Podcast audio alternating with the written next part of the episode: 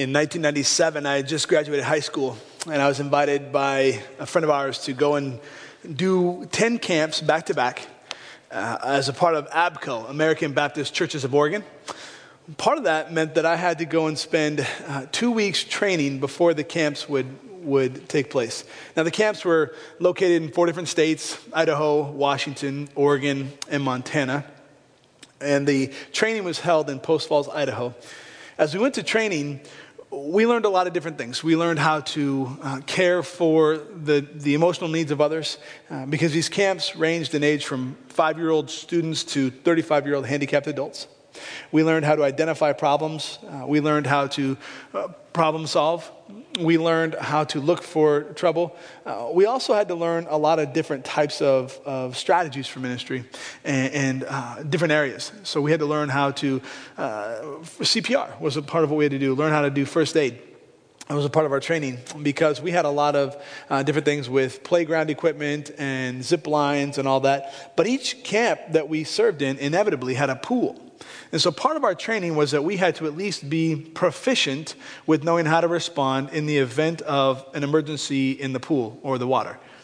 They had lifeguards that were always on, on duty, but with that many kids, it was always good to have some extra hands. And so we learned how to tread water. We learned how to go to the bottom of a pool and pull a brick up and swim with that brick. We learned how to use the flotation devices around us as help, as a tool. We learned how to use the pole to reach in and grab kids and those types of things to pull them to the side to safety. But one of the things that we learned, probably more than any other lesson that we learned along the way, and it was at each uh, area, was that we had to learn to be aware of those who might be in trouble. Because what we found out was oftentimes people who are in trouble won't realize that they're in trouble until it's too late. For instance, with these kids, these swimmers. You get these eight and nine year old kids that are enthusiastic and excited, and they'll have even likely passed a swim test where they'll have swam from one side of the pool to the next. But inevitably, in their excitement, they'll go onto the diving board and they'll jump off into the deep end. And they'll gasp a bunch of air and take in some water as well. And then they panic and they begin to flail their arms. And so we learned early on to identify problems because people who are in need don't often realize they have need until it's too late. And we learned that throughout the entire camp. Always be aware, always be vigilant, always be looking out. Go to those people who have trouble, go to those people who have need. Be ready to go and get help, be ready to go and assist, be ready to go and involve yourself uh, however you can. And that's what we're going to talk about today is what that looks like in the life of the church. We started our At My Church series 5 weeks ago. And we looked at really who we are as a church we identified early on that we weren't going to do a series on our mission and on our vision because Jesus came and he shared a vision and a mission for the church in general. He talked about the universal church, the Catholic church. That word Catholic literally means universal or one body. That uh, in Matthew 22, 36 and 37, Jesus identifies our mission when he says, Love the Lord your God with all your heart, with all your soul, with all your mind, and all your strength, and love your neighbor as yourself. And so we readily identify that as the church, we have a common mission. And then Jesus again gave us our vision in Matthew 28, verse 19, when he says, Go make disciples of all nations, baptizing them in the name of the Father and of the Son and the Holy Spirit, and teaching them to obey these things. And surely I am with you always to the end. So we again readily identify that he has given us a collective vision as the church or one church, that our mission is to love God and to love people, and our vision is to go and to find people, meet them where they're at, help them encounter Jesus, and grow them up as fully devoted followers of Jesus Christ. But the other thing that we learned was that within churches like ours, and this is true from the earliest churches, when you look at uh, Rome, and you look at uh, Corinth, and you look at Thessalonica, you look at Laodicea, you could look at any of the early churches, though there's a common mission and a common vision, the DNA is often unique in these churches. The identity of these churches is often very different than the other churches. And that is nowhere greater found than in the epistles, Paul's letters to the early churches, where he's addressing specific needs or specific interests with these specific locations and these churches that are applicable for each of us today. So we identified then if our mission is to love God and love people, and our vision is to go and make disciples of all nations, what is our identity? What sets us apart? What makes us at our church unique? And what we identified is we believe that we exist, that our identity is to be a community where people encounter Jesus and their lives are changed forever. That at my church, we exist to be a community where people encounter Jesus and their lives are changed forever. We looked at the Gospel of John, chapter 4, the Samaritan woman, and how when she came to know Jesus, it went from a Jew to a sir to Jew, and from Jew to, to uh, you, you must be a prophet, from prophet to the Messiah, and you are the one who radically changed my life. It changed everything, her encounter. Week two of our series, we began investigating and identifying what we know now as our core four. As a church, we have a lot of values. There are things that we care a lot about. As a staff and as a leadership team and in each area of ministry, there are values that drive us. But collectively, spanning all the ministries, there are four core values, what we call our core four, that drive us in who we are, in being a community where people encounter Jesus and their lives are changed forever.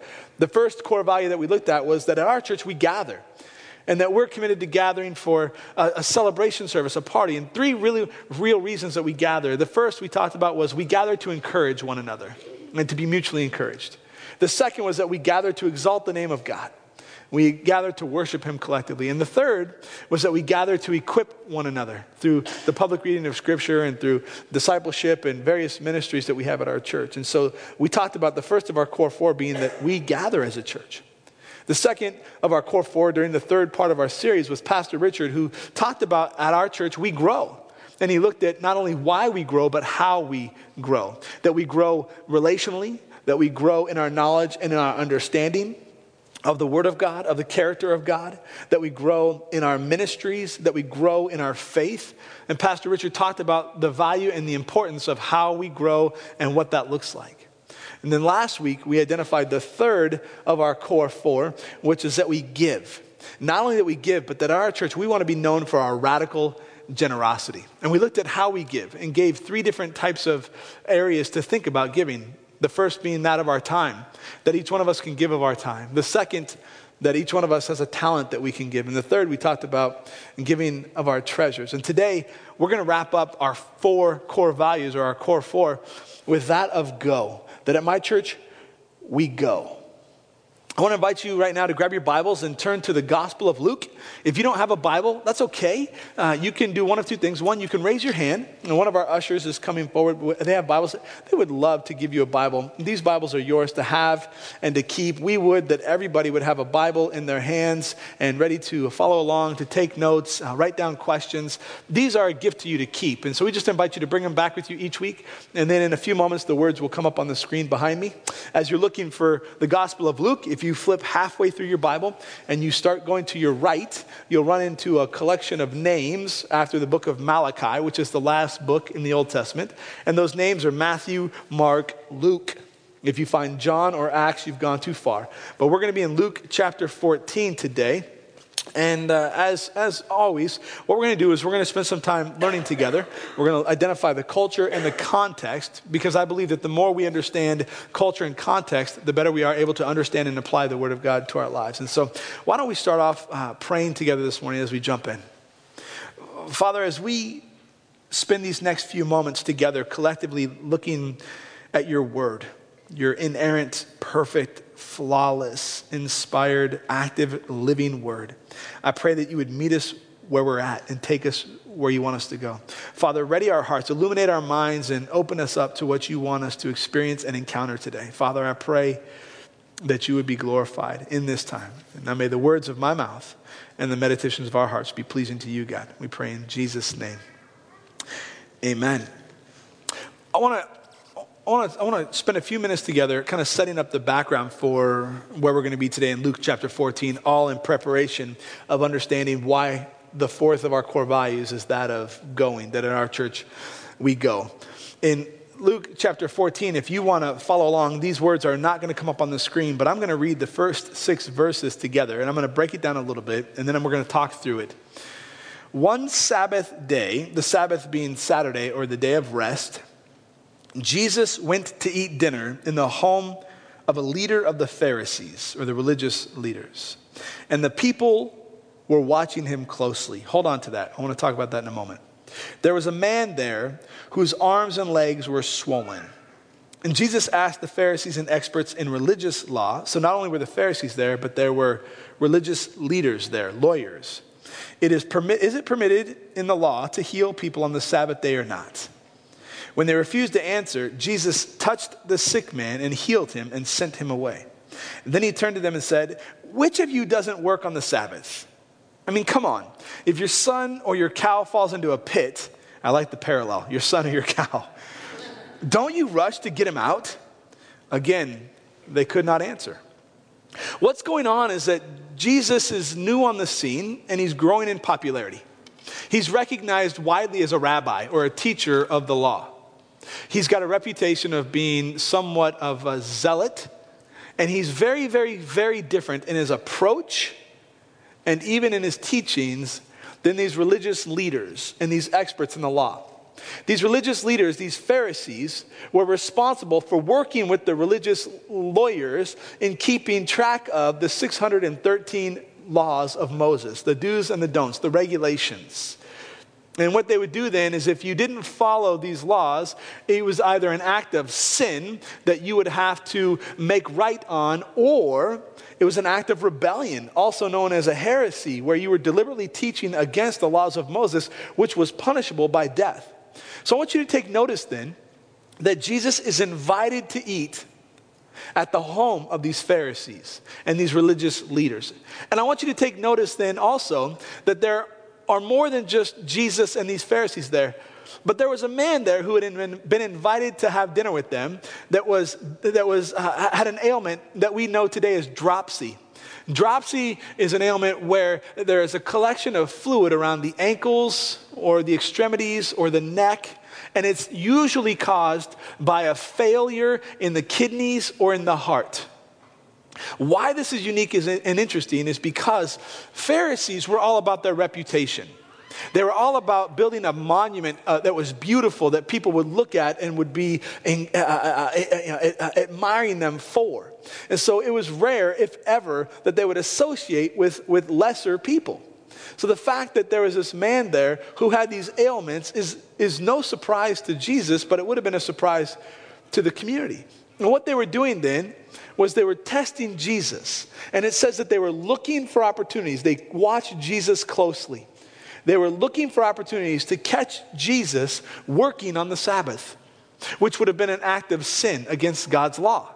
Not only were they looking to catch Jesus in an act of sin against God's law, but they were hoping for an opportunity for Jesus to get caught teaching against the very law of honoring the Sabbath, which we find all the way back in Exodus with the original Ten Commandments. You shall honor the Sabbath or keep the Sabbath holy. Jesus then sees this man with dropsy. He sees this ailment and he heals this man. But he turns it around on him and he says, Is it really wrong to work on the Sabbath? I mean, which one of you, if your kid or your cow fell in a pit, wouldn't go after them and make every effort to save them? And having no answer, they remained silent Jesus sent this man away and he continued. What he noticed then, over the next few verses, if you want to read it for yourself, is a, that there's a jockeying of position. There are people seated at this table, and they are each apparently trying to take a higher seat at the table, one closer to the head of the table, where the master of the ceremonies is at where this Pharisee is at. They're jockeying for position and they're looking to climb the social ladder. They're looking to climb the religious ladder or they're looking to climb the political ladder. Jesus sees what's going on and he speaks a word of advice. He talks to them about humility. He talks to them about positioning. And he uses language like those who want to be first will be last, and those who are last shall be first. And he talks about a great banquet and those who will be seated in honor. Now that's where we pick up together in verse 15 of chapter 14. We're going to read through this together and we're going to stop and we're going to spend some time learning as we go. Hearing this, what Jesus said about the seat of honor, a man sitting at the table with Jesus exclaimed, What a blessing it will be to attend a banquet in the kingdom of God. This man sitting at the table is likely a Jew. This man sitting at the table has some preconceived ideas about what Jesus was talking about. Clearly, he must be talking about God's elect, the, those chosen from Israel, those whom God delivered from the hands of Pharaoh out of Egypt and promised through Abraham to continue to bless from generation to generation. And so, what they're concerned about is the bloodline. They're looking at their lineage and their heritage. And as Jesus is talking, they're thinking that they have it all put together and they're positioned for this type of honor at the seat of honor. And so they presume on this conversation, this man then says, What an honor it will be for those to be seated in a place of honor in the kingdom of God. But what he really means is, I've got a ticket to ride. I'm in. I'm gravy. I've got the right blood through my, uh, through my veins, flowing through my veins. And so, Jesus, I got this. But here's what Jesus does He takes this opportunity to teach, and He speaks in the form of a parable or a story, which is about how 50% of how Jesus teaches is through what they would know as modern parables or stories. And He says this in verse 16 A man prepared a great feast and sent out many invitations. So, a couple of things that we need to talk about as we read this. The first is this great feast. This was not an uncommon practice. This was pretty commonplace to have a celebration. They would make a party of every opportunity they could. They would celebrate weddings. In fact, we see Jesus' first miracle taking place at the wedding of Canaan, right? Where Jesus goes in and they run out of wine, and Jesus' mother comes concerned and says, You've got to help. And he says, Woman, my time hasn't come. But he not only honors his mother, he honors the master of the ceremonies, and he turns water then into wine. And not just any wine, but choice wine, fine wine, the tastiest, expensive wine. And people are celebrating, and these celebrations would often last six days. They would be great banquets that would draw people into community, that would draw people in for food they would draw people in for wine and celebration. It was a way of life for them. So, as Jesus is talking about a great banquet, understand it's very different than what we do today, but everyone hearing this knows exactly what Jesus is referring to. The second thing that Jesus does is he talks about the master who sends out an invitation. Now, there's two types of invitations we need to look at, very similar to what we might do today, where the first invitation is a save the date. An invitation would go out and it would be publicized to whomever was invited, and it was a save the date. And it wasn't even necessarily about the date, but it was a preparation invitation. Be prepared. My master has invited you. A banquet is coming up, so do whatever you need to do to get ready to come to this. And then when the preparations have been made and the party is about to begin, I will come back and I will get you. That was the second invitation. The second invitation, which we're about to read about, is that the master's servant would go door to door and offer a personal invitation at the original invitation and say, The party started. You got to get there. So let's check this out. In verse 17, it says, When the banquet was ready, he sent his servant to tell the guests, Come, the banquet is ready. But they all began making excuses. And I would, if, if you would, I'd love to have you circle or, or make a point to underline the idea there that they were making excuses. We're going to come back to that. One said, I've just bought a field and must inspect it. Please excuse me. Another said, I- have just bought five pairs of oxen and I want to try them out. Please excuse me. Another said, I now have a wife, so I can't come.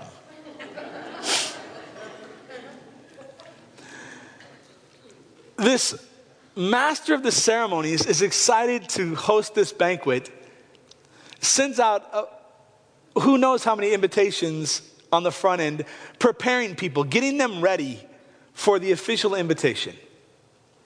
And he puts a lot of work on the back end into getting ready for this celebration, getting the food prepared, purchased and prepared, getting out the wine and setting the tables and getting everything ready for this banquet.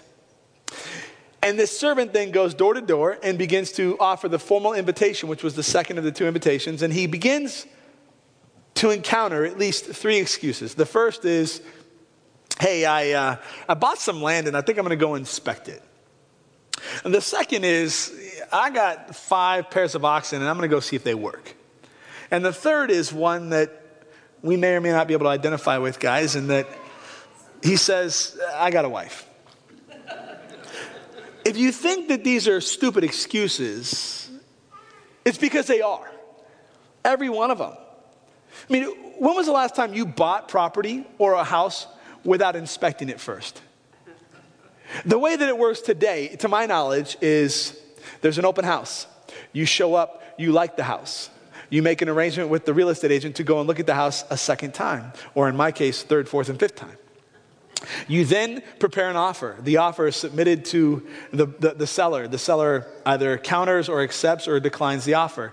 And then an inspector comes in and goes through the house with you to let you know what's right with the house, what's wrong with the house. Then you settle on how you're going to go about mitigating any, anything that needs to be fixed. Then you go to closing 45 days later, put down a down payment, sign papers, and guess what? You're on the hook for 30 years. Congratulations. You now have a house. So if it sounds silly that the guy says, I bought some property and I need to go check it out, it is. And the second one, when was the last time you heard of a farmer not bothering to go to an auction to actually investigate the cattle, but just sending some money and saying, just buy some cows for me? That's ridiculous. You go and you make sure that you're getting what you paid for and that it works in advance. And the third, it's a little more understandable. The guy says, Look, look, look, look, a party, I'm in. It sounds exciting. All the food I can eat, fine wine, six days? Are you kidding me? I'd love to go, but I just got married. She doesn't want to go. We got, she's got this thing with that person, and there's, it just, yeah, sorry, count me out. Yeah, I'd love to, but count me out. That's ridiculous. Some guys are hitting their wives right now. Yeah, that's ridiculous. the point is, you're going to make invitations at some point in your life and ministry. And people are likely going to turn you away. And they're probably going to have an excuse for why they don't want to go with you to church or to a life group or to an event like a comedy night. And we're going to learn about what happens when these excuses come to the surface and when people say no. Verse 21. The servant returned and told his master what they had said. His master was furious. Circle that word and ask yourself why. Why is the master furious? Why? Is he upset about the excuses? Is he upset that he's being turned down or turned away? Is he upset that he's put a lot of work into this and, and they're not coming. What is it? We're going to come back to that and, and we're going to investigate that together, why I believe he's furious. And he tells his servant, Go quickly into the streets. Go into the streets and the alleys of the town and invite the poor. I want you to invite the crippled. I want you to invite the blind. And I want you to invite the lame. What Jesus is representing here, friends, is a, a change from socialites to those who have been marginalized, mistreated, and misplaced. The master doesn't say, well, go and double, double back with them and really try to convince them. The master has a, a sense of, of, of, of, severity in the situation and obligation and, and, and, and excitement, and, and he's furious at the situation. And so he says, Go, go quickly. There's a sense of urgency here. Go quickly into the streets.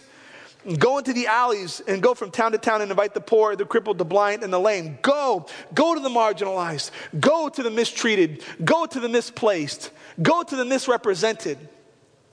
And I would ask you the question that begs to be asked is when was the last time you were intentional about going to the marginalized, about going to the misplaced, about going to the misrepresented and the mistreated? Most people, I venture to bet or guess, would be discouraged at the lack of response from the invitations. But this, this master is enthusiastic about this. And look what happens in verse 22. The servant apparently goes and he searches the streets and the alleys and the towns to invite the poor, the crippled, the blind, and the lame. Then he comes back and he reported, There's still room for more. So his master says, Go! Go out into the country lanes and behind the hedges and urge anyone you find to come so that the house will be full. For none of those I first invited will get even the smallest taste of my banquet. He says, Go into the country lanes and go behind the hedges and urge anyone you find, urge anyone you come across, urge anyone in your path to come so that the house will be full. I want to give you the big so what right up front so that we can begin to investigate that. The big so what today for the message so what? What's it there for? What do we do with it? What now? Is that at my church we go because there's still room at the table. At my church we go because there's still room at the table. I want to I want I want to I want to say that I think that the, the master here was furious not at the excuses. Though that can be discouraging. But I want to say that this represents what is known as a holy discontent. He's furious at the situation and what it represents. If there is anything in ministry that makes me furious, there are two things. The first I've talked about over the last 11 months, and that is people who choose religion over a right relationship with Jesus. Because religion has never saved anybody, but a relationship with Jesus changes everybody. The second thing that makes me furious is what I think the master is experiencing here. And that is, I believe he's looking at the circumstances surrounding the situation and he's saying, I put a lot of investment into this banquet, a lot of money and energy, emotional investment has gone into preparing this banquet so that people can come and be a part of this. And he's looking at this as an opportunity not to worry about those that have all the excuses and the reason in, in the world not to come. But he's looking at this and he's furious because he sees that there's still room at the table. And as long as there's room at the table, he's willing to go to whatever lengths are necessary to reach people and bring them in. Friends, I want to let you know that I share that sentiment. I see a deep need for us to go and reach the misplaced, the marginalized, the mistreated, and the misrepresented. And not just that, but listen then. The, the, the servant comes back and he says, I've, I've shared that with everybody. Here they are, and there's still room at the table. And the master says, Go again. Go to the far distance. Go to the, go to the dirt roads, and I want you to go to the hedges. And he, what he's saying is, I want you to be aware. I want you to be vigilant. I want you to be diligent. I want you to be intentional at looking for people who need to come and encounter what I'm offering. I want you to go on purpose and look for those who don't even know that the invitation is there. And this reminds me of my first aid training that it's often the people who are in the greatest trouble that don't know they need help because it's too late when they realize it. And so when I was going through the training, I was taught to be aware, to be vigilant, to be intentional, to look for opportunities, to go and address the needs where the needs were immediate and to try to be proactive in addressing the needs before they became a crisis. This man is furious that there's still room at the table. He put in a lot to get ready for this banquet and he wants to fill it. Church, I I share this holy discontent. I have a holy discontent in me that looks at any empty chair as an open opportunity. People in the church might look at empty chairs and take it as an opportunity to, to uh, assume things on us or to criticize or to be discouraged. But for me, I look at an empty chair as an open opportunity. That there's still room at the table. There's still room at the table, and as long as there's room at the table, we have a responsibility. And one of the four core values that will drive us is as long as there is still room at the table, we are gonna go. We are gonna go into the streets we are going to go into the alleys. We are going to go into the dirt roads. We are going to check behind shrubs and bushes. We are going to go to great lengths to see to it that people hear about Jesus. That is what we are responsible for. That is what I am committed to. And together, I believe with all of my being that when we take our responsibility serious to go, to go to the streets, to go to the alleys, to go to the dirt roads, and to go to the shrubs, and we invite people to come and encounter Jesus in a community together, that their lives will never be the same again. We will begin to see the chairs filling up with people because lives will be changing, and we'll have to create more services and more opportunities because as long as there's room at the table, we have to keep going. And I believe that Jesus teaches about these types of tables, and until he comes, there will always be room for more. Let's look at, let's look at the significance of how this man tells his servant to investigate. He says, Go to great lengths, including looking behind bushes, looking behind shrubs. When was the last time you accidentally looked behind a shrub? Can we all agree that that just doesn't happen? You might accidentally fall into a shrub, but to look behind a shrub means you have to bend down and pick up the low hanging branches and pull it up to look around there.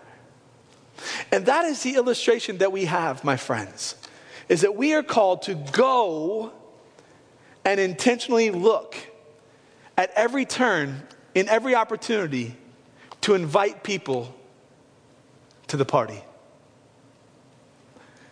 Many of you know that my wife and I are celebrating our 15th anniversary. And as part of our celebration, we got away on vacation. The last stop uh, along our, our trip was in North Carolina. And we lived in North Carolina for two and a half years, and so we were very familiar with the communities and kind of what to expect. But when you're not there for nine plus years, you kind of forget some things. So, one of the things we did on vacation is we went and played putt putt golf because I don't sit around well. And, and so we're playing putt golf. And as we show up, there's a sign that says, Beware of alligators and snakes. Okay. We started playing, and at the, the, the, the front, or excuse me, the back of the front nine, you like how I said that? It makes me sound like I'm a professional. the back of the front nine, I was looking over the side of a rock wall uh, somebody drew my attention to it. And as I leaned over, there's a hole the size of a pop can. And about three inches sticking out of that hole is a copperhead snake. Now, I don't know what you know about copperheads. When we lived in, in, in North Carolina, we had a, a, a beagle, Shelby, that thought they were toys. She would go play with copperheads, kill them, and then bring them to the front porch.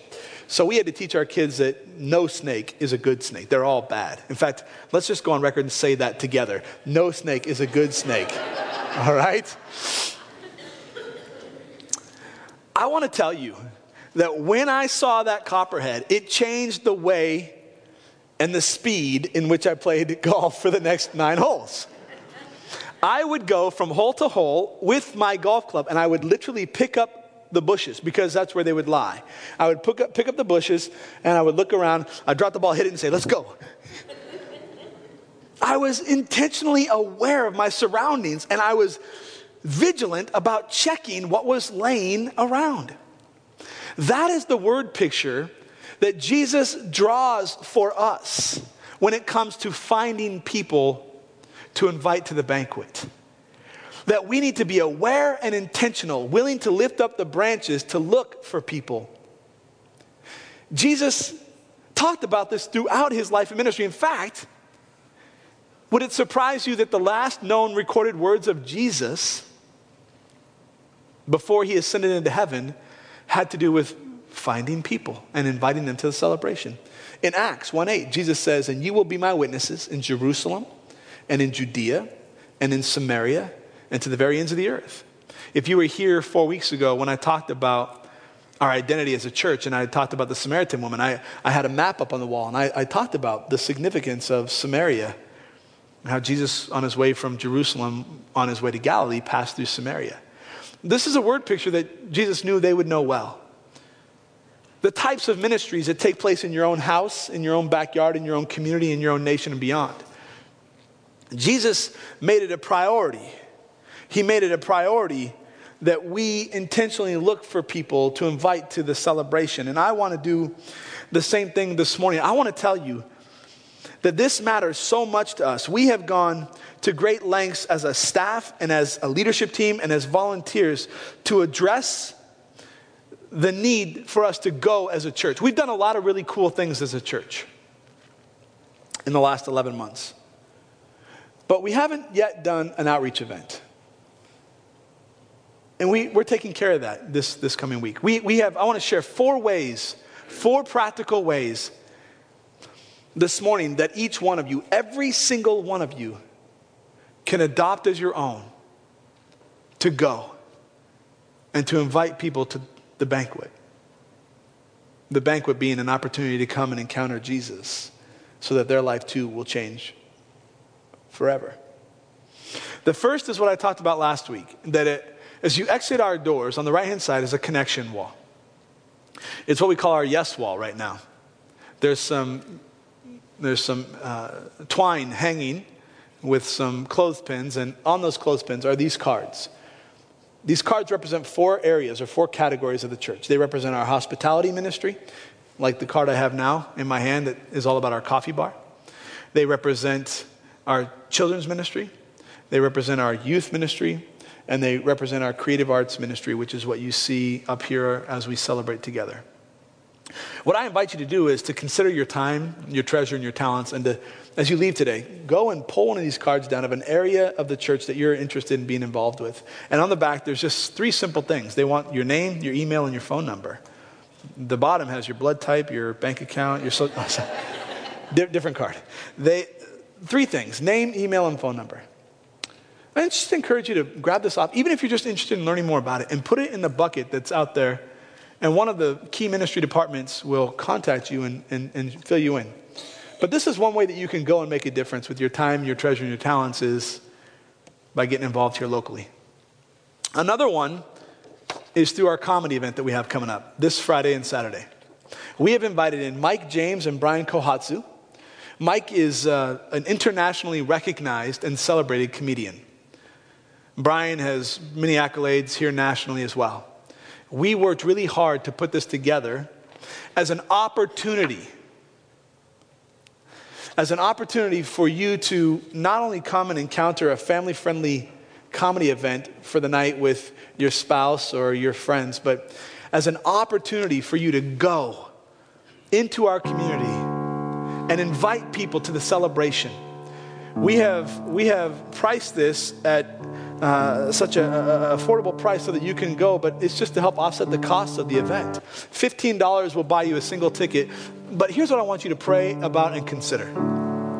We intentionally set it up to where if you buy a book of 10 tickets, you only pay $120. And the idea then is that you or you and your spouse would take the other eight tickets or nine tickets or however you have left, however many you have left, and you would use this as an opportunity to go into the streets, go into the workplace, go into the community, and invite people to come with you.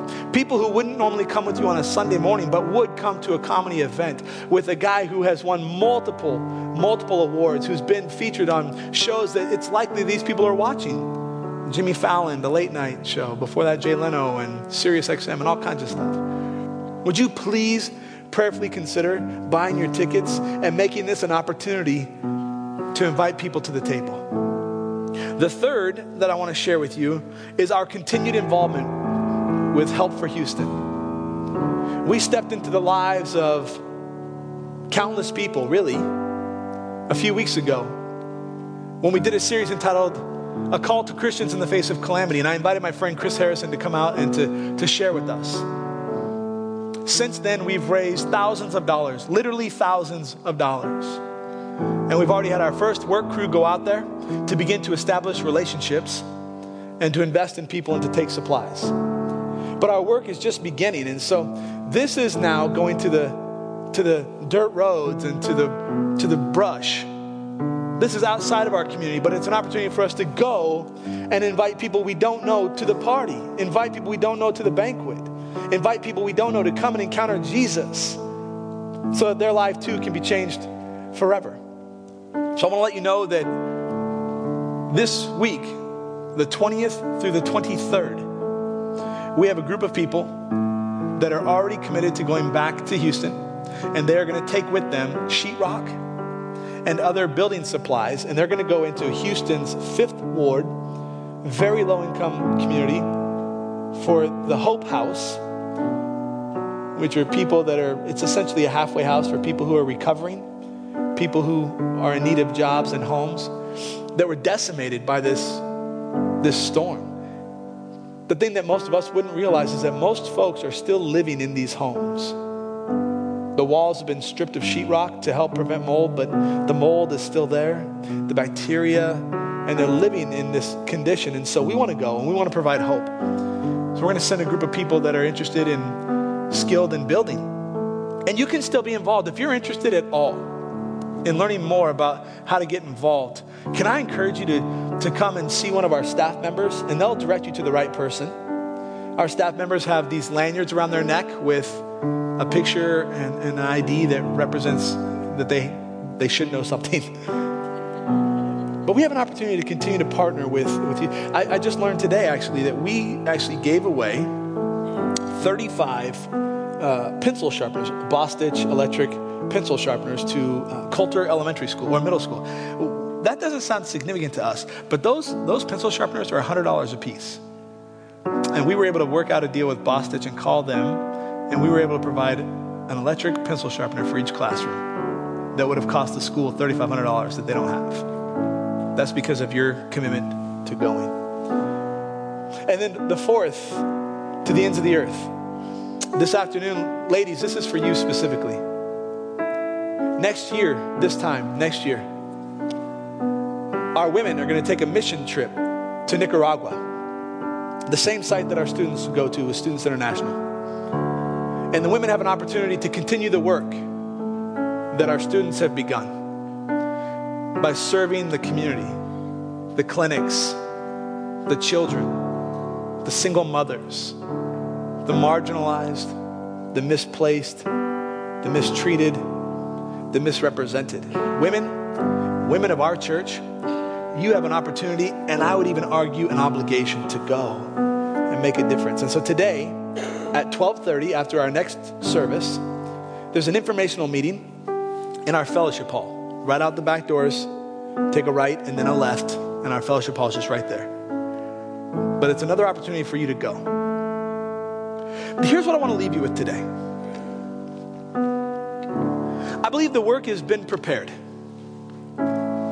We've been working really hard for a lot of months now to prepare the, the ministry that God's called us to here. We've been working hard to prepare volunteers. We've been working hard as a staff to put together opportunities for us to equip you and encourage you We've been working hard at our celebration services to create an environment where people not only can, but want to come in and encounter Jesus. That when they encounter Jesus, their lives are changed forever. But here's what we need. In order for us to begin to realize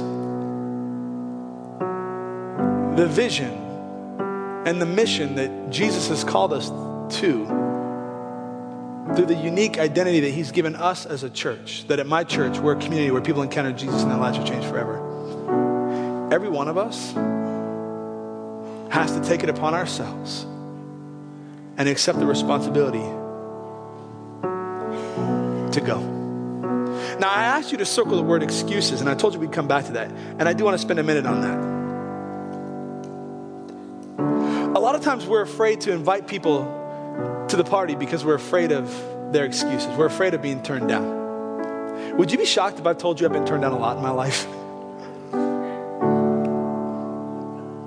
But what that does is instead of detracting me and deterring me, it fuels a fire in me. It drives me to want people to experience and encounter what it is that we have Jesus. And I think we do what we do here in an amazing way. We do relationships in an amazing way. We offer equipping classes in an amazing way. We have an amazing youth ministry. We have an amazing student ministry. We have an amazing life group ministry. We have an amazing celebration service, three of them, in fact, on Sundays 8, 9, 15, and 11. We have amazing opportunities that we've created for you to use as an opportunity to go and invite people to the banquet. So, my question isn't if you're going to go, my question is twofold. Where are you going this week and who are you inviting? None of us should be asking ourselves if we're going to go or if we should invite somebody. The question is, where are you going this week and who are you inviting? As long as there's still room at the table, and I told this to our first service, and I'll tell it to you, and I'll tell it to our next service, and I'll say it until I'm blue in the face. As long as there's an empty seat or room in the worship center for another seat, I won't relent. I can't relent. It's too important. At my church, we're a community where people encounter Jesus and their lives are changed forever. And that happens through gathering, that happens through growing, that happens through giving, and that will all be realized when we accept our responsibility to go. And so, Father, that is my prayer. That is my prayer that this week we would do exactly that, that with which you have called us to time and again, that we would go, that we would go to our communities, that we would go to our friends, to our family, Father, that we would go and we would invite people to the party.